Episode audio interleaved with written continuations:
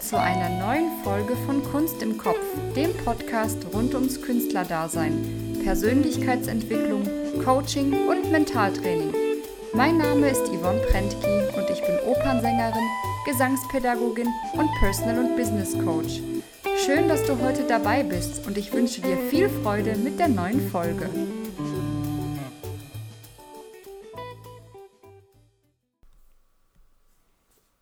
In der ersten Podcast-Folge möchte ich mich dir vorstellen und ein wenig erzählen, wieso ich mache, was ich mache. Ich fange erstmal damit an, wie ich zur Musik gekommen bin. Sobald ich als Kind in der Lage war, die Knöpfe unseres CD-Players zu bedienen, hörte ich unsere Klassik-CDs rauf und runter. Mein Lieblingsspiel bestand daraus, mir Geschichten auszudenken und sie in irgendeiner Form zu der Musik in Verkleidung zu performen – mit der Einschulung bekam ich Klavierunterricht und später folgten Ballett, Chor und Jazz and Modern Dance. Mit 14 wollte ich dann unbedingt klassischen Gesangsunterricht nehmen. Nach meiner ersten Gesangsstunde beschloss ich, dass ich das studieren würde, denn auf dem Klavier war ich zu faul. Ich entwickelte als Teenager allerdings neben der Bühne noch eine zweite Leidenschaft, die Psychologie. Wenn es mit der Aufnahmeprüfung nirgendwo geklappt hätte, dann wäre das mein Plan B gewesen. Da ich von allen Seiten darauf hingewiesen wurde, dass das so unsicher ist und gefährlich, habe ich zumindest nach Alternativen recherchiert und auch ein Musiktherapiestudium in Erwägung gezogen. Also, dass das Gesangsstudium gefährlich ist, nicht dass das Psychologiestudium. Wobei, wer weiß, das ist vielleicht auch gefährlich. ähm, genau. Aber ich wusste auf jeden Fall, dass ich die Aufnahmeprüfungen zumindest probieren muss. Und es hat geklappt. Aber ich merkte auch, dass für die Bühne noch viele andere Werkzeuge nützlich sind, und zwar mentale. Ich war bei Auftritten und Vorsingen super nervös. Ich stellte mich zwar mutig jeder Herausforderung, machte von Anfang an immer wieder bei Wettbewerben mit und bewarb mich schon im Studium für alle möglichen Projekte. Durch die Menge reduzierte sich meine Aufregung etwas, aber mit einem Mentaltrainer hätte ich es vielleicht von Anfang an etwas leichter haben können. Meine Willenskraft hat mir da viel geholfen, aber sie allein reicht nicht immer, um das volle Potenzial auszuschöpfen und sich emotional auch in Stresssituationen mit sich und der Musik zu verbinden. Dazu kommt, dass wir mit sehr viel Leistungsdruck, unsicheren Arbeitsumständen, Konflikten und Konkurrenz umgehen müssen. Dass es kein einfacher Weg wird, war mir von vornherein klar. Also las ich zunächst viele Bücher über Psychologie und Spiritualität. Außerdem müssen wir Künstler lernen, mit Kritik und Feedback umzugehen, was auch nicht immer einfach ist. Da gilt es dann zu filtern und zu entscheiden, was davon nützlich ist und was nicht. Das Thema Kritik und Feedback wird in diesem Podcast auch noch seinen eigenen Platz in einer Folge finden.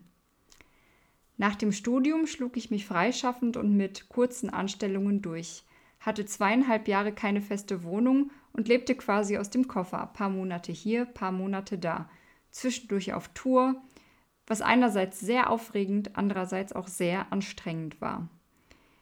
Ich habe viele verschiedene Facetten des Singens ausprobiert und versucht, erstmal herauszufinden, was ich wirklich machen will – ich habe solistisch Konzerte und Opern gesungen und war Akademistin und Aushilfe beim Rias Kammerchor, was eine super spannende Zeit war. Aber am liebsten ist mir die Opernbühne mit Kostümen und allem drum und dran. Und da will ich erstmal unbedingt sein.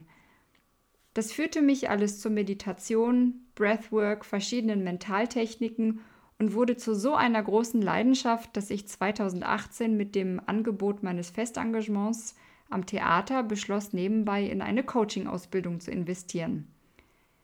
In der Pandemie habe ich sie beendet und mit dem Coachen losgelegt. Die Kombination aus meinem eigenen Singen und andere Menschen zu begleiten, finde ich super erfüllend. Das heißt nicht, dass ich jetzt erleuchtet bin und alles immer läuft. Krisen und Rückschläge gehören einfach zum Leben dazu. Mit ihnen umzugehen kann man lernen, auch wenn es in dem Moment manchmal ganz furchtbar erscheint. Und um gut auf der Bühne zu sein, ist es wichtig, dass es dem Künstler gut geht oder der Künstlerin. Ich habe zwar mit echtem Liebeskummer schon super Vorstellungen gesungen, in die ich meine Emotionen reinpacken konnte, Aber am besten fühle ich mich beim Singen, wenn ich sonst auch einigermaßen in meiner Mitte bin und mein Privatleben mir Stabilität und Halt gibt. Deswegen finde ich es ganz wichtig, in alle Säulen des Lebens zu investieren, denn die Kunst kann auch wegbrechen. Die Pandemie hat uns das mehr denn je zu spüren gegeben. Deshalb brauchen wir verschiedene Ressourcen, vor allem aus Liebe und Beziehungen und eine gute mentale und physische Gesundheit. Ich habe in einigen Biografien und Interviews großer Künstler gelesen, dass sie sich einsam fühlen, wenn sie durch die Welt jetten und sich dann die meiste Zeit allein in ihrem Hotel befinden.